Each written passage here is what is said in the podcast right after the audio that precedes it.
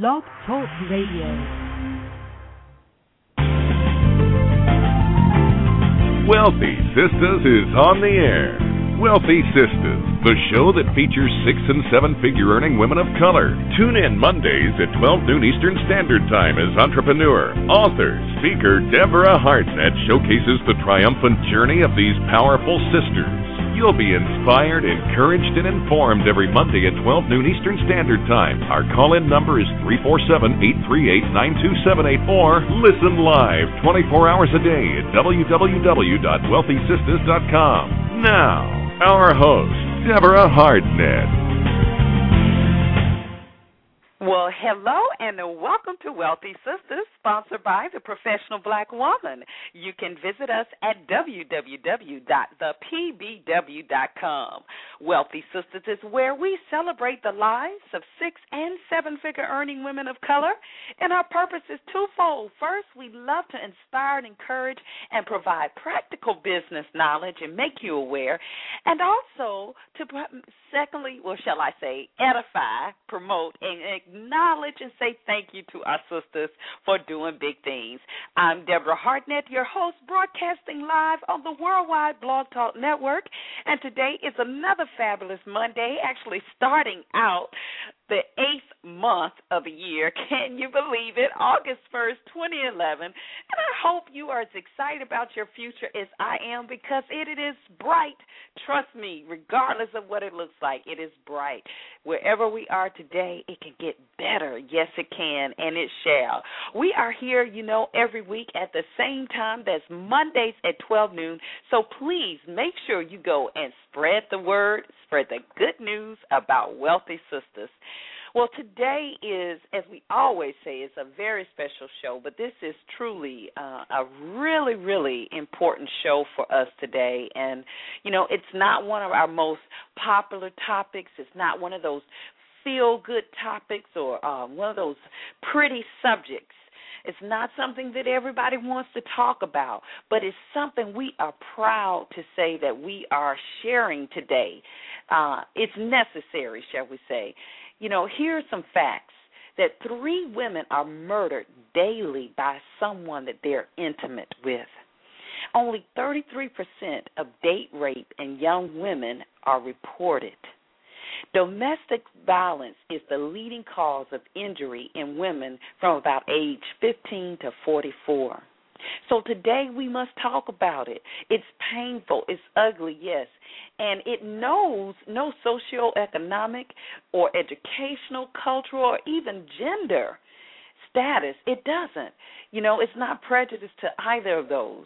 Your neighbor or coworker or the person you're sitting next to right at the traffic light is affected by it or no maybe you are firsthand or firsthand know the pain of domestic violence. So, Wealthy Sistas and the Professional Black Woman is proud to host our special guest today, Miss L.Y. Marlow, who is the author of Color Me Butterfly and founder of Saving Promise Domestic Violence Awareness Movement. That's right, it's a movement. She's doing some incredible things. And what we need for you to do right now is call everyone you know. Dial 347 838 9278. Again, have them dial 347 838 9278 to tune in to the show today. They can also listen live at our website at www.wealthysistas, Wealthy Sistas, dot com. And remember, you can follow us on Twitter. You can follow us on Facebook under Wealthy Sistas as well. And also, when you log on to the blog talk and you want to check out the network there, remember to follow us as well. Now, what we are also so proud to say that we are launching our fundraising campaign today for Saving Promise, and all we're asking from you is $5. We're on a mission, just a simple mission to get a hundred people, a hundred people in the month of August to text my promise to 20 zero, excuse me, 20222. Text my promise to 20222. That's 2222. Text my promise to 2222 for a $5 tax deductible donation. Please do that. Have your friends do that. Text your text list and ask them to do that right now. A simple $5 is all we're asking for today. Now, let me just share a little bit of background of, of Ms. L.Y. She is the founder, as we said, of Saving Promise, a national grassroots domestic violence awareness organization and movement based in the Washington, D.C. area. An award winning author, Ms. Marlow brings a new voice and a new vision to this movement. She has survived and overcome four generations of mothers and daughters who have suffered more than 60 years of domestic violence. Now, when Ms. Marlow discovered that her 22 year old daughter was trapped in an abusive relationship, one in which the abuser not only threatened her, but the life of her granddaughter, Promise, now the fifth generation, she was charged to find or found Saving Promise. Saving Promise imbued with strong leadership, new energy, and strategic timing to take domestic violence inward into the hearts and the souls of every individual and upward to make it a national priority, like we see the Susan G. Komen an example for that for the breast cancer. So she worked in corporate America for 20 plus years with Fortune 500 companies such as IBM, Price Waterhouse Coopers, and Discovery Channel. Ms. Marlow oversaw teams upward of 100 plus re, uh, people and had budgets that she was responsible for for over 100 million. So that lets you know that it could affect anyone. When we come back from this short break, we're not going to keep her from you any longer. We're going to get started and um, let our guest, Ms. L.Y. Marlow, tell you more about why it's critical right now for us to act and to take charge. You are tuned in to Wealthy Sistas. Stay tuned to the short break. Three women are murdered every day. Around the world, at least one in three women has been or will be abused in her lifetime. It's time to change these statistics. Join Saving Promise, a national grassroots movement that's bringing about real change. Visit www.savingpromise.org to join our One Voice campaign and follow us on Facebook and Twitter. Text My Promise to 20222 to make a $5 donation. We need your voice. Together we can live, thrive, and be free of domestic violence. Business leaders, are you ready to soar? Success is not defined by your wings, but by your courage to leap from the cliff's edge and fly. With Fortune 500 expertise, the Beatty Group partners with creative and motivated leaders, weaving structure and innovation for maximum business success. Visit us at thebeattygroup.com. That's T H E B A T I E group.com or call the Beatty Group at 877-264-7699. Yes, we are live back on Wealthy Sistas. I'm Deborah Hartnett, your host, and we want to thank each and every one of you, as always, for tuning in every week. That's Mondays at 12 noon Eastern. Also, you can remember that you can download us on iTunes. Yes, we are available on iTunes, and all of our shows are immediately archived and available on our website at wealthysistas.com. Also, remember to follow us on Twitter and Facebook so that you can stay abreast of all the hot topics that we've discussed here on Wealthy Sistas Radio.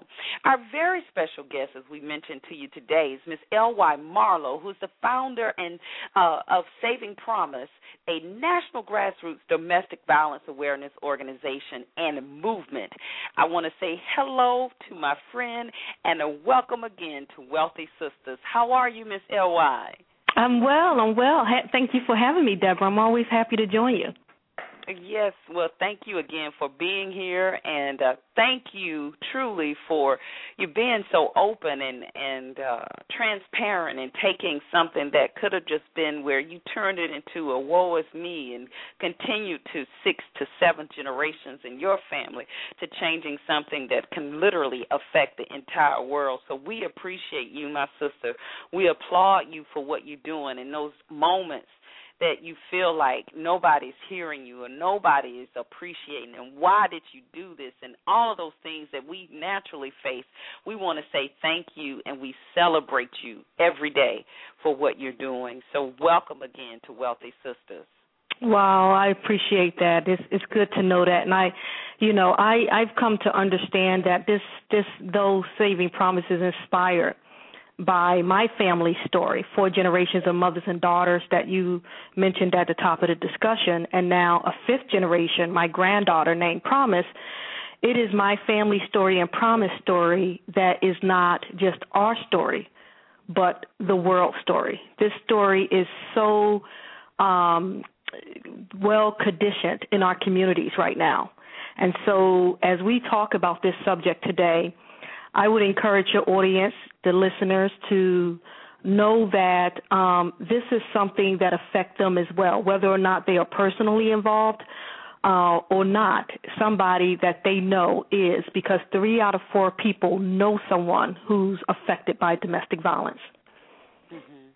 Mhm. Mm, mm, mm. Three out of four. Wow, that's that's pretty well you know when i think about it i i know you know several people that i can think of or stories that i've heard of i mean i i remember one so chilling as a, a gentleman who was a friend of my father's who actually carried out the act of violence and uh, ended his wife's life. So I remember that affecting me um, from a child, and you know, just to think about the a lot of times we think of things maybe affect only certain segments of the population or maybe it's just due just to poverty but um it's not as you you've experienced yourself. Absolutely. You know in fact domestic violence has grown to be the leading cause of injury to women ages 15 to 44 that's mm-hmm. that's our core population there. We're talking young girls as young as 15 all the way up to 44 that are affected. And and it's just not a woman's issue either. There are men out there that are oftentimes abused as well. They just don't talk about it as often. Um so this is a uh public health pandemic. Um the statistics would tell us approximately uh 32 million are affected by domestic violence with rising costs of upward of 5.8 billion dollars that we as taxpayers pay in order to combat this issue. Um, and as you mentioned in the top of the discussion, um, that transcends to about an average of three women murdered every single day. So domestic violence is no longer a issue that is hidden in the shadows um, and that should be silenced any longer. It is a a social pandemic, a public health pandemic that affects us all, and we all have to get involved. We all have to do our part to bring about real change. Wow.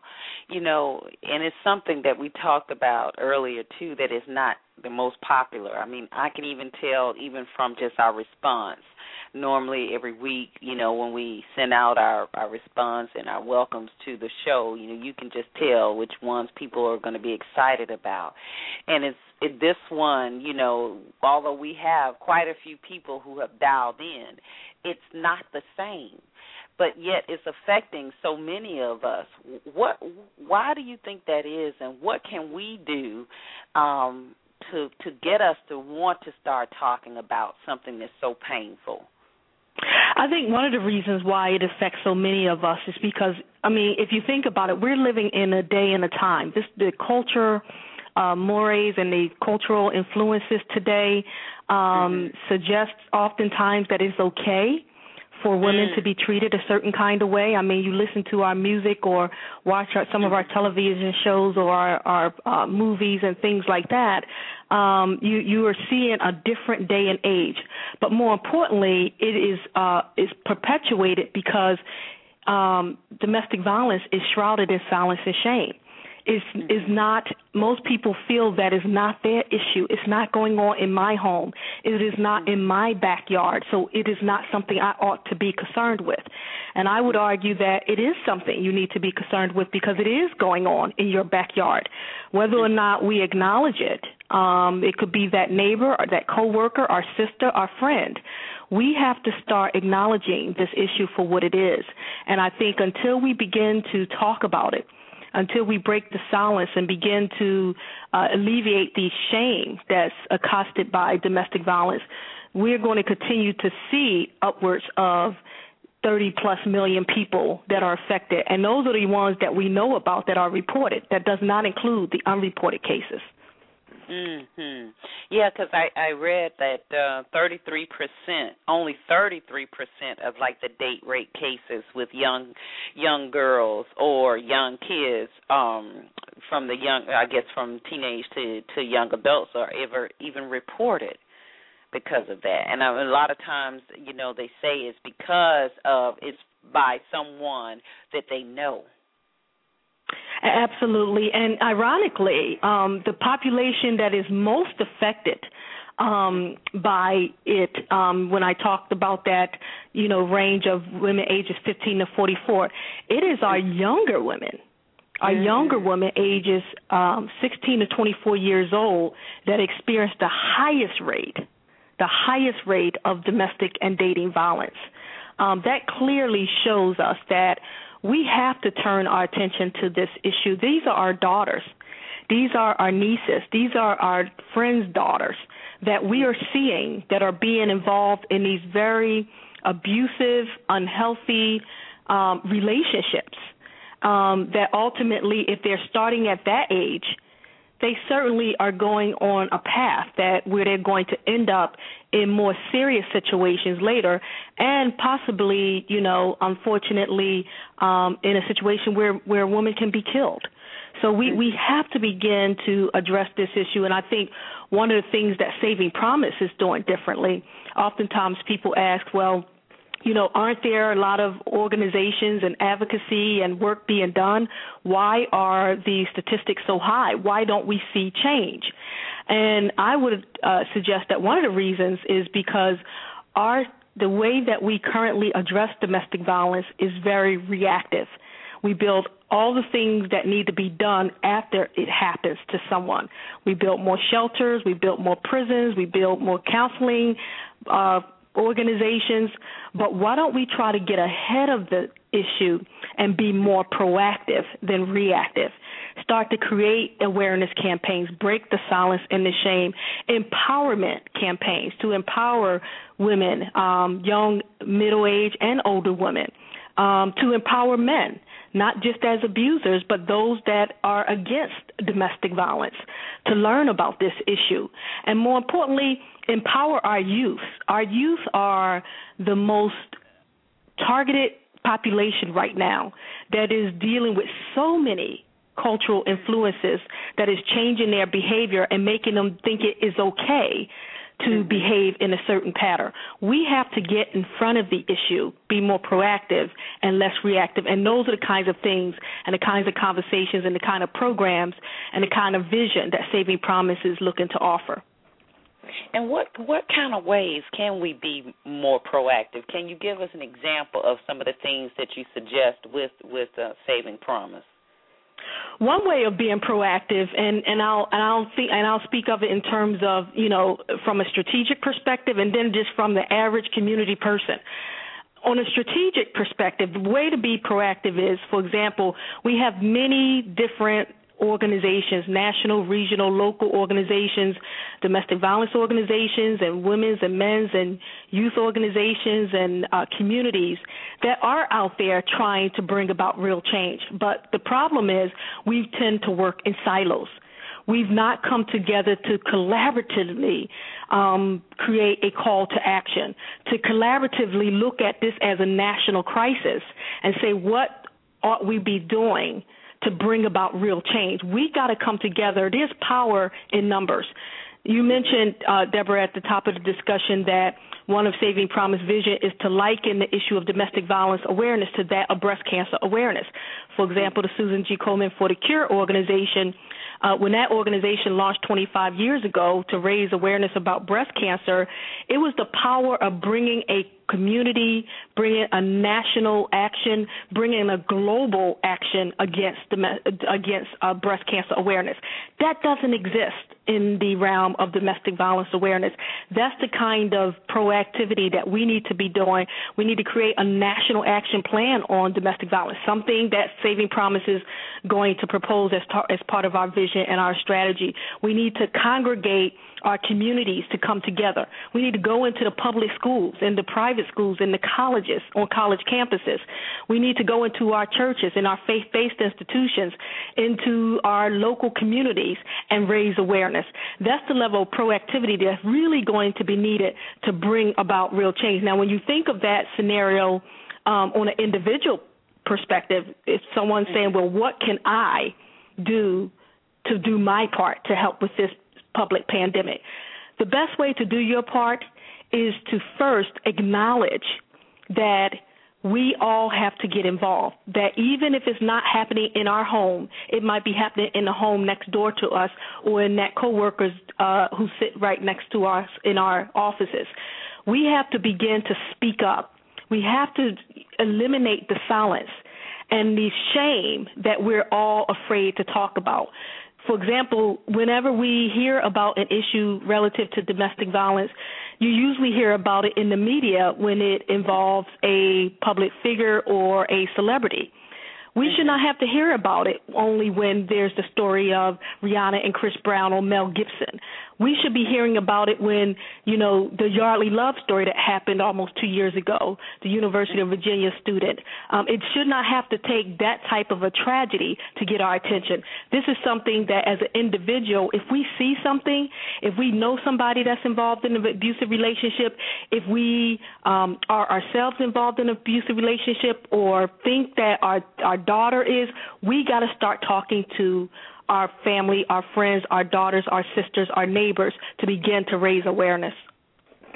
So, and I can kind of see as well, since there's so much shame around it, a lot of times I understand women that experience it or the victim that experience it um, feel like it may be something they brought it on or they're carrying the burden or they don't want, if it's a, a political figure or if it's, you know, they don't want the embarrassment or I'm, I'm intelligent, how could I get involved with this or what have you, what, all those type of things that go on. I guess when you're saying when we're bringing more awareness to it, when more um, communities are coming together and all of the organizations that support um, this whole issue, when we're able to come together in one voice, then that would allow uh, people who are silent to share their story and thus helping those it comes full circle. Is is that the whole mindset behind it? Bingo bingo. It is not rocket science. And what i mean by mm-hmm. that is we don't need to create a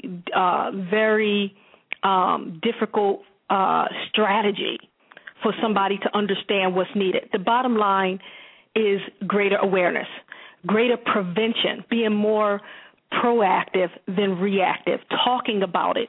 Talking about it doesn't necessarily have to begin at the upper echelons levels of, you know, you, you know, go on, on a national level to talk about it. Talking about it begins first in our homes. It right. begins first in our communities. It begins in our churches. It begins in our schools. For example, one of the uh, strategies and um, programs that Saving Promise, in fact, I wrote this policy myself about introducing legislation that promotes uh, healthy relationship and dating violence awareness in our public and private schools. And I'm not talking just about high schools. I'm not talking about just only college level or collegiate level. I'm talking starting at the grade school. We need to get in front of our children, um, age appropriate, obviously, to begin teaching them the difference between healthy and unhealthy behaviors. It starts at that age. Um, it starts at the age when you know um, our young people begin to uh, get involved in relationships knowing you know what is healthy versus unhealthy. Knowing what if something feels right or doesn't feel right. If somebody call you a bad name.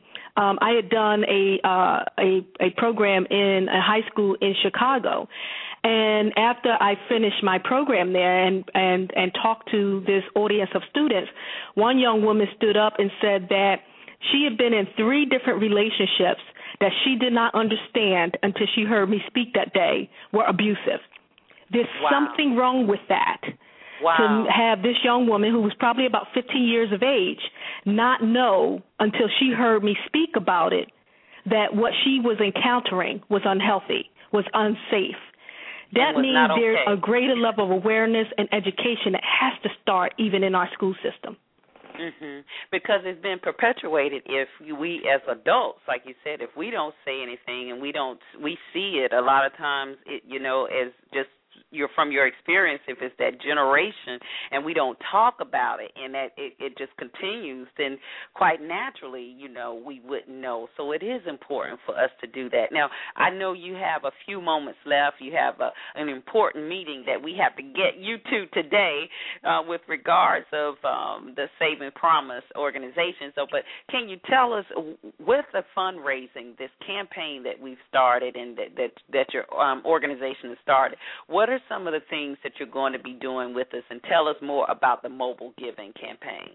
Absolutely. Um, uh, this this past spring, uh, my board of directors approved a program, um, a, a three to five year strategic plan in terms of how to move the organization, how to move Saving Promise is vision, how to move this issue of domestic violence at the national level we realized that to do that we need to start grassroots. Um, and so uh, this fall we're launching of this uh, strategic model that we put together, we finally called the SIP, a strategic initiative plan that outlines different programs that we're planning to launch beginning this fall. Um, we have also launched, in order to fuel that strategy and that vision, a campaign called the Saving Promise Be Free Capital Campaign. And what this campaign is, is the Saving Promises flagship campaign to raise the short and long term funding needed to first, A, develop and grow the organization in its vision. Some of the things that uh, we have envisioned, for, great, for example, is greater research.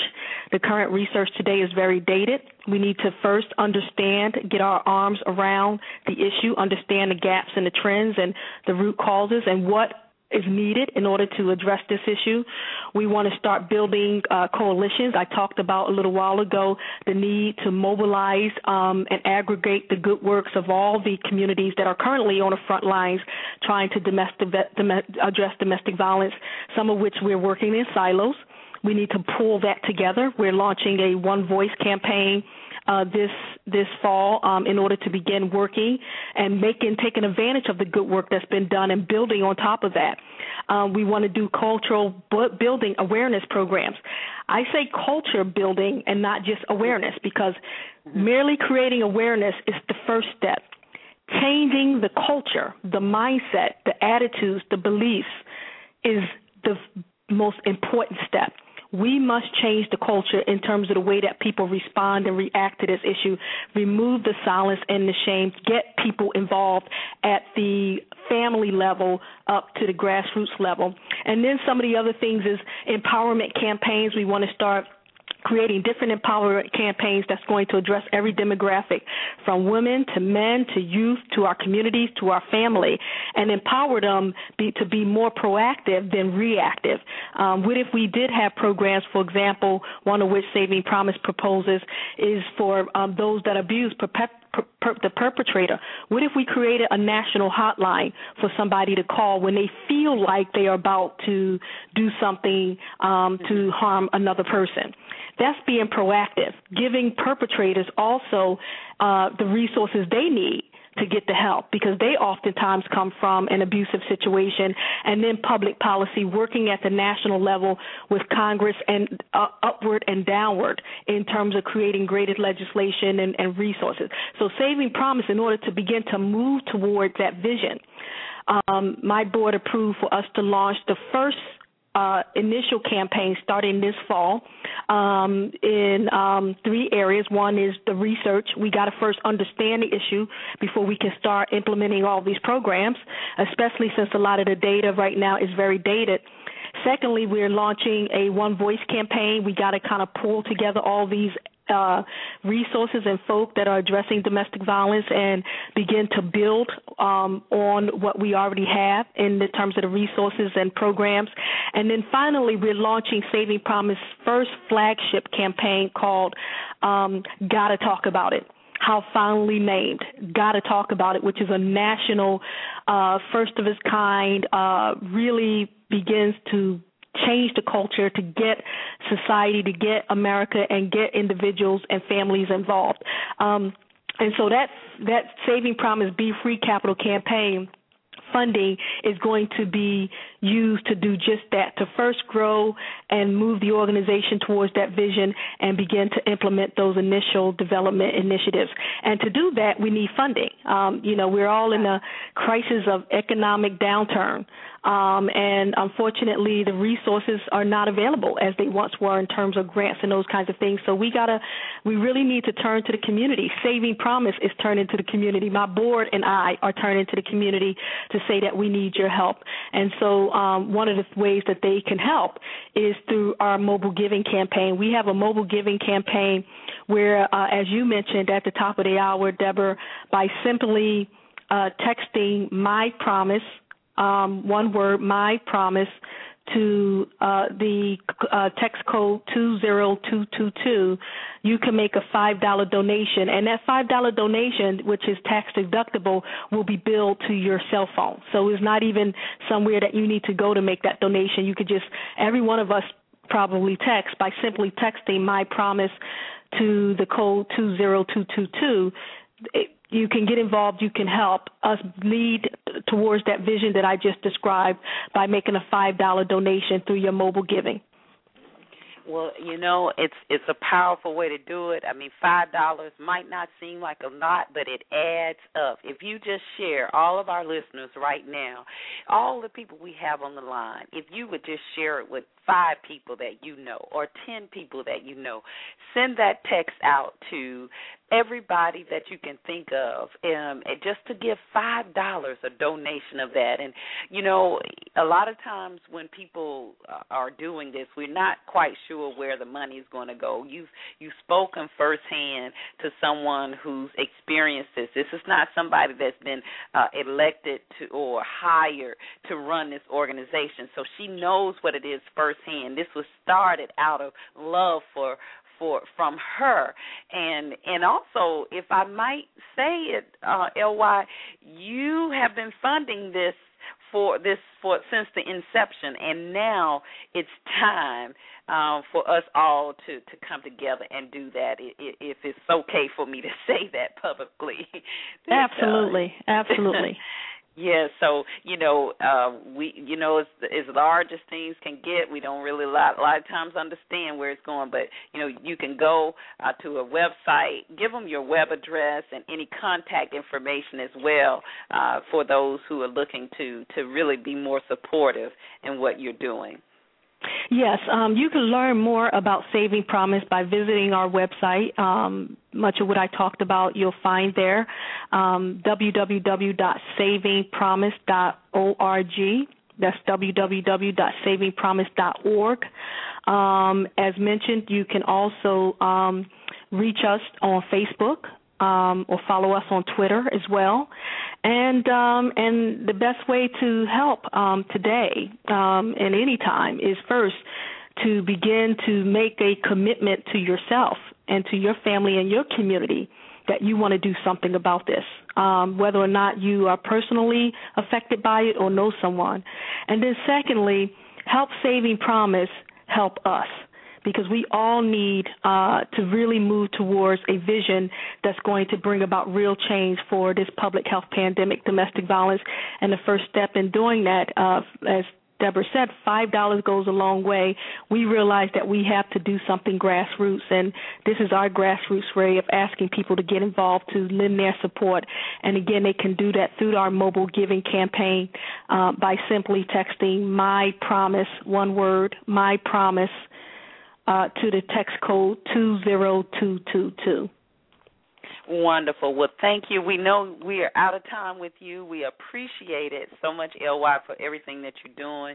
Thank you for allowing um, Wealthy Sistas and the professional black woman to be a part of your alliance, your movement, and uh, we're just excited to to really see the great things that you're doing and continuously shall do throughout the future here as well. And also want to remind everyone that you are an award-winning author. To definitely, they must, must, must must get your book, Color Me Butterfly, as well, so they can also find that on the website. So, anything else you'd like to say uh, before we allow you to run to your appointment there? Uh, thank you for it. I look forward to coming all right, thank you. She kind of got uh, chopped up there. You're tuned in to Wealthy Sistas today, and our very special guest has been Miss L.Y. Marlow. Want to ask everybody to stay on the line. We're coming right back. Want to talk about uh, the top cities. Found an article today, real interesting, and love to know your thoughts on it. The top cities for minority entrepreneurs. So stay tuned. We'll be right back after this short break. Three women are murdered every day. Around the world, at least one in three women has been or will be abused in her lifetime. It's time to change these statistics. Join Saving Promise, a national grassroots movement that's bringing about real change. Visit www.savingpromise.org to join our One Voice campaign and follow us on Facebook and Twitter. Text My Promise to 20222 to make a $5 donation. We need your voice. Together we can live, thrive, and be free of domestic violence. Having more money won't solve your problems, but being a trusted client of Visionary Financial Strategies will. Your help begins on the web by contacting vfstrategies.com. That's vfstrategies.com or 410-929-4837. Again, 410-929-4837. At Visionary Financial Strategy, every financial move must have a purpose. Visionary Financial Strategy. Do you find yourself overwhelmed in paperwork? Are you struggling with administrative tasks preventing you from doing what you really love? Then consider hiring a virtual assistant. Call M. Alexander and Associates Incorporated, toll free at 1 877 894 0564 or join them on the web at www.iwillassistyou.net. Three women are murdered every day. Around the world, at least one in three women has been or will be abused in her lifetime. It's time to change these statistics. Join Saving Promise, a national grassroots movement that's bringing about real change. Visit www.savingpromise.org to join our One Voice campaign and follow us on Facebook and Twitter. Text My Promise to 20222 to make a $5 donation. We need your voice. Together we can live, thrive, and be free of domestic violence. We are live and we're back on Wealthy Sistas. Want to thank everybody for tuning in today and helping us with the launch of our support campaign and fundraising campaign to our charitable partner, Saving Promise. Again, you can text My Promise to 20222 for a $5 donation. Our goal is to get 100 people. I know we can do that and beyond. 100 people text my promise to 20222. Spread the word make that text list out. If I mean Charlie, what's it, whatever that actor's name is, and all these top people can text whatever crazy stuff out through Twitter or Twitter or whatever. Please send that out to let everybody know to support us there. But yes, we are are live here and uh, excited as well to be here. Want to again thank everybody for tuning in to the show. I'm pulling the article up. I just realized I um, accidentally uh, took it um, off, so um closed it out. But I, I found the article on Forbes and it talked about the top cities, as I type it in again, the top cities for minority uh, entrepreneurs. And I just want you to call in and, and see if you can guess what the, the number one city was uh, for minority entrepreneurs.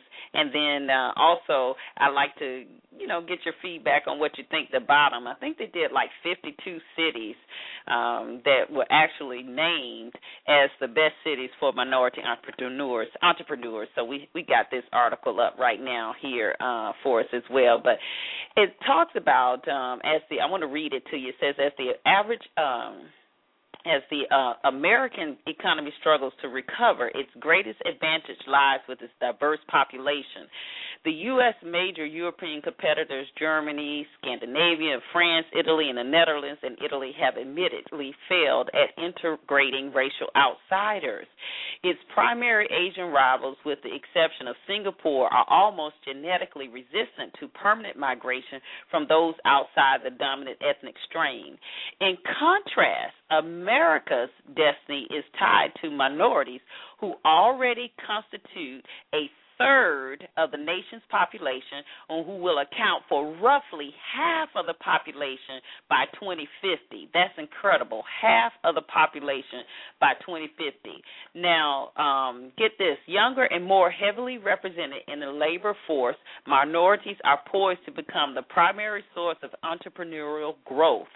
The clear advantage with minorities, particularly immigrant minorities, lies in their own self selection. Risk takers by the very act of immigration, they are more likely to start small firms than other Americans. In fact, a recent Kauffman Foundation study found that immigrants were unique in boosting their entrepreneurial activities since the onset of the recession.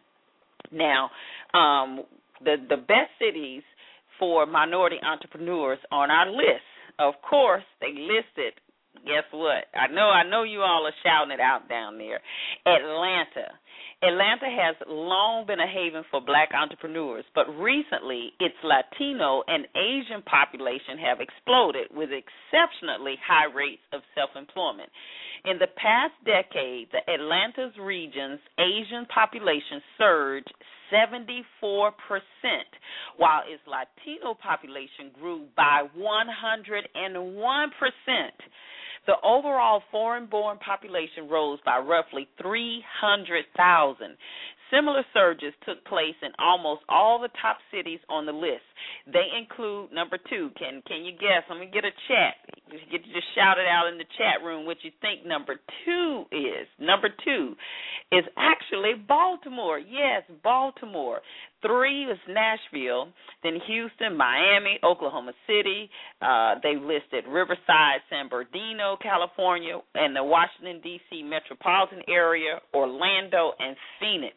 Now they said the Latino shopping center developer Jose Legaspi traces much of the entrepreneur success in those areas to the rise in population. This is in particularly true in places like Miami, which has the nation's highest of foreign immigration and has long boasted of its role as the capital of the Americas. Less renowned are cities like Houston, which now enjoys a higher per capita rate of immigration than Boston, Seattle, or even Chicago. All these cities have in, endangered or injured, um, sorry, have dense pockets of diverse and often dispersed ethnic populations. In some locales, ethnic groups share neighborhoods and economic space. It's increasingly common to see stores owned by ethnic groups serving both their own tribe as well as others. So let's hop down to this list here because number one, as they said, um, was Atlanta, and uh, let me pull this up so I can so everyone can see it, um, or at least I can read it for everybody. Um, number one, like I said, was Atlanta, and uh, it's not popping up one of the least cities they said was Milwaukee. I think um, Washington D.C. was like number eight. They call that Washington D.C. the DMV area. Although Baltimore, as we read, there was number two. So I want to know your thoughts about it. Call in to the show.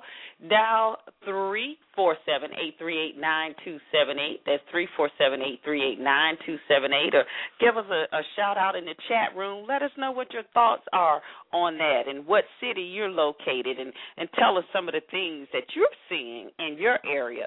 Um, some of the opportunities of growth and development for minority entrepreneurs and you know, you know what you can also do is tell us why did you select to be an entrepreneur. We see see Miss Tony Foster there in the chat room. Want to say hello to her.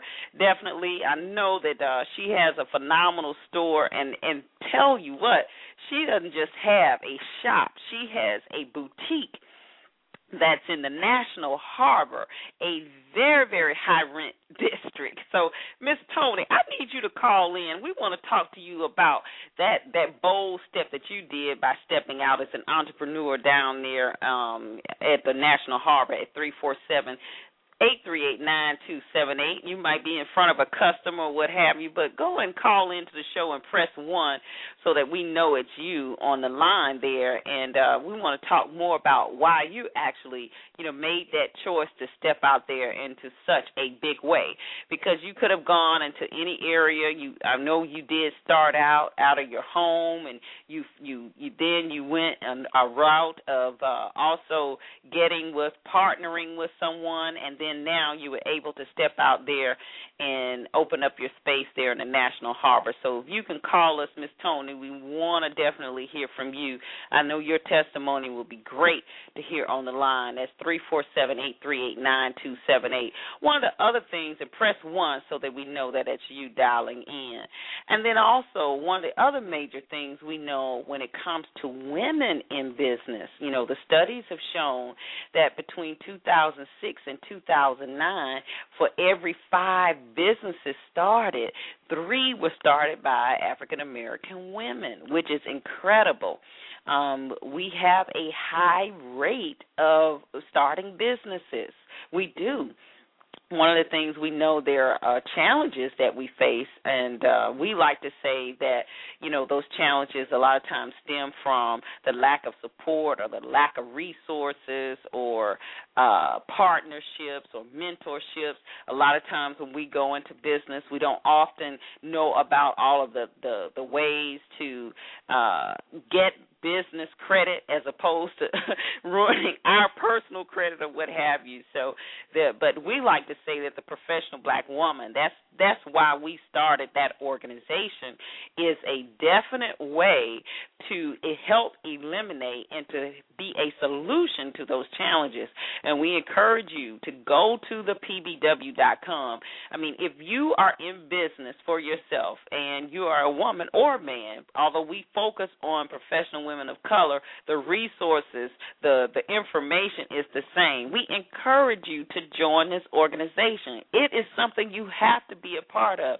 If you're not a part of something that is providing you with the mentorship, partnerships, with resources and the skills needed for you to be successful in your business. That that can you can be have a one-stop shop. You have to have that uh, to be successful. Just just to know that, and a lot of times it's it's hard for us to wrap our minds around the concept of of what money is um, when you're investing in something that's not tangible, like you know a service is is just different. So, but we see Miss Tony has logged in here. Hello, Miss Tony Foster. Thank you for logging in and dialing in too as our special guest as well, and just to talk more about how it's been for you and why you actually stepped out in such an incredible space there. I mean, it's not it's not a space that we know that you pay two dollars a month for. for.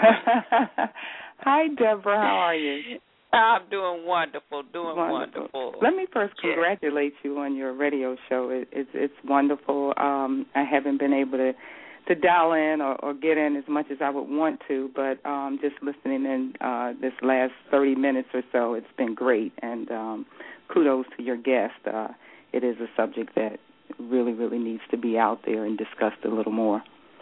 Yes, um, yes. Thank you. I tell you, I you you asked me why did I take such a bold step. I'm still trying to figure that out, but um did you just ask yourself that on the yeah, you know, every, every now and then I go, okay, be careful what you ask for. You just might get it. uh-huh. So um you got to be prepared. Uh but I knew for a long time that I wanted to have my own boutique. Um uh started, you know, out a little late because you know we get caught up in our nine to five. I used to be a labor lobbyist and worked for International Labor Union for 27 years.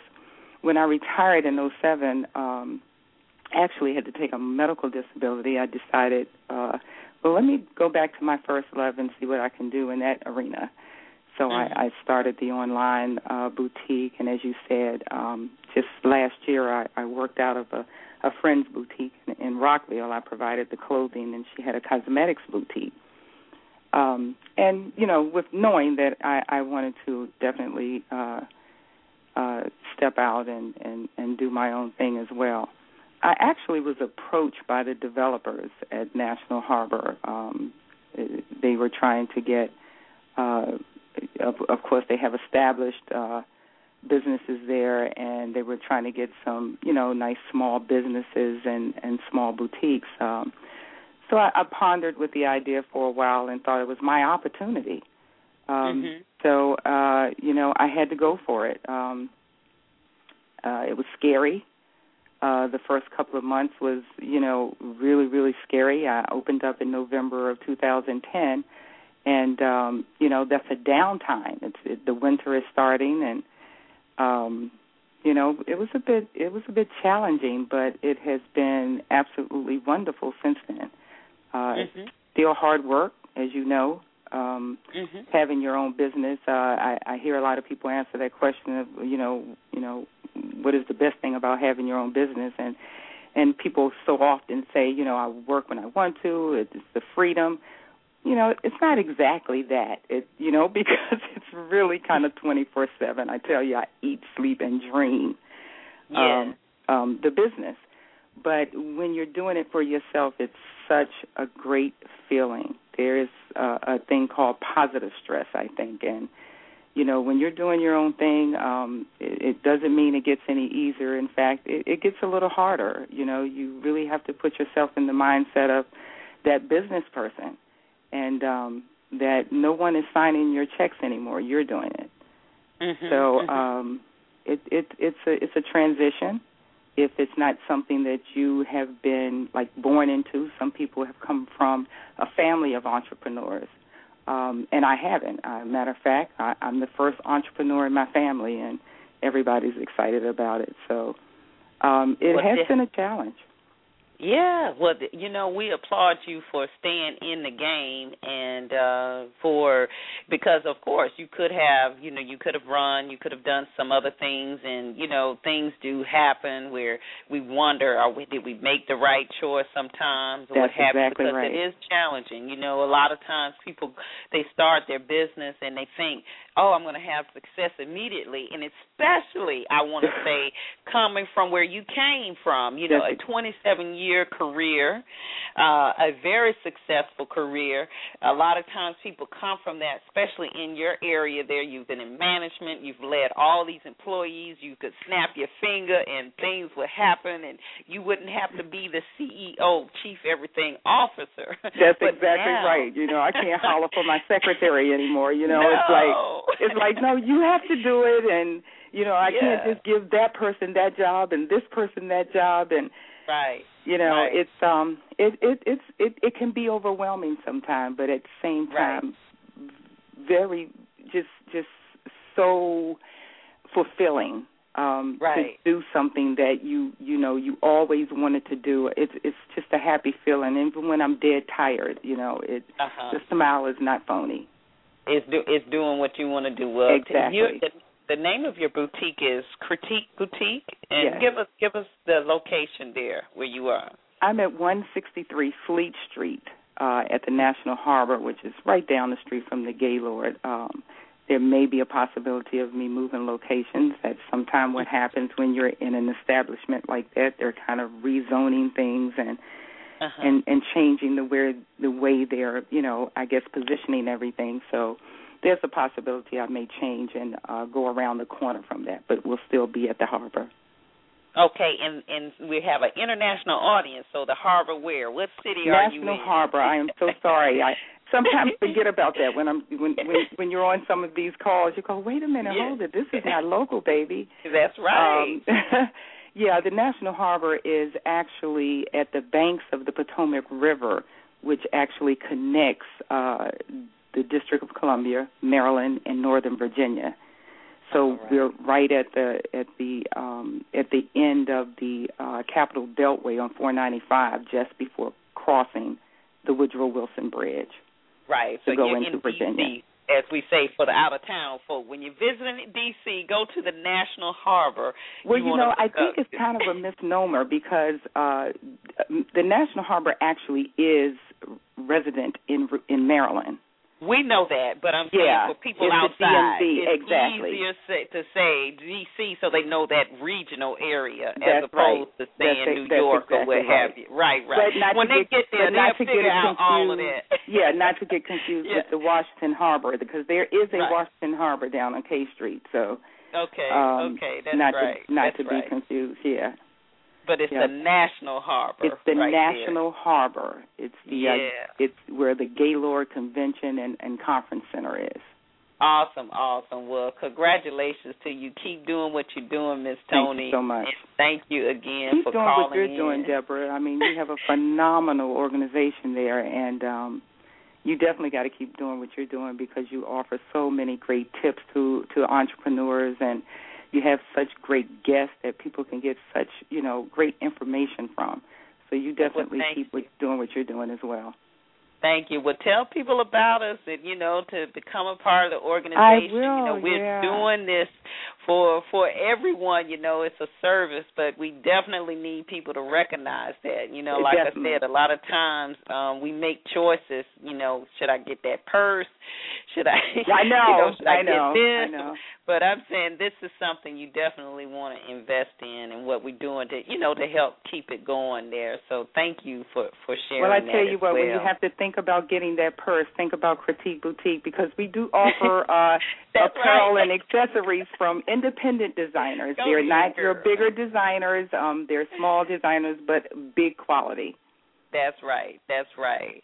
Well, definitely, I want to thank you again uh, Thank you. for coming on board there uh, towards the end of the show, and just wanted to let everybody know as well. I finally found that article. I was able to get that back up um, with all of the top cities uh, for the best cities for minority entrepreneurs. It's from the Forbes Women's So if you go to Forbes.com and you Google the top minority, let me just, let me give it to you the exact way it reads. It uh, it actually says best cities for minority entrepreneurs. And just so that you know, we talked about Atlanta being number one. Of course, Baltimore was number two. Then um, Nashville. Wow, I, I was really surprised by that one. Nashville. I got to get out to Nashville more. Uh, is actually number three. Houston is four. We saw your your comment there. Thank you so much for sharing that, um, Jay Will in Houston area. There, um, it says uh, Houston Sugar Land, Bayton, I guess.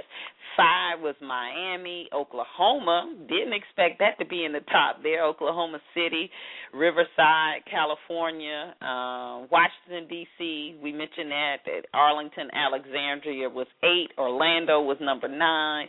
Uh, Phoenix was number ten. Memphis is in the top there at eleven. Dallas is twelve. San Antonio was 13. Tampa so some of you guys looking to move to Tampa is number 14, and Charlotte is 16. And then down towards the bottom here, um, they said that uh, I guess 45 was Boston. That's probably not that much of a surprise. I love that place. I went to school in the area there, but uh it was definitely a cultural shock coming from Atlanta to Worcester, Massachusetts, to say the least. Uh San Jose 46, Detroit 47, San Diego 48, uh Minneapolis, Minneapolis was 49, Chicago, wow, was 50 and Cleveland 51 and Milwaukee 52. So you can go to Forbes dot com. You can click on the woman side, Forbes Woman under leadership, or just Google the article that says uh, best cities for minority entrepreneurs. So, again, I do want to thank everybody for tuning in to our show. All of our very special guests today.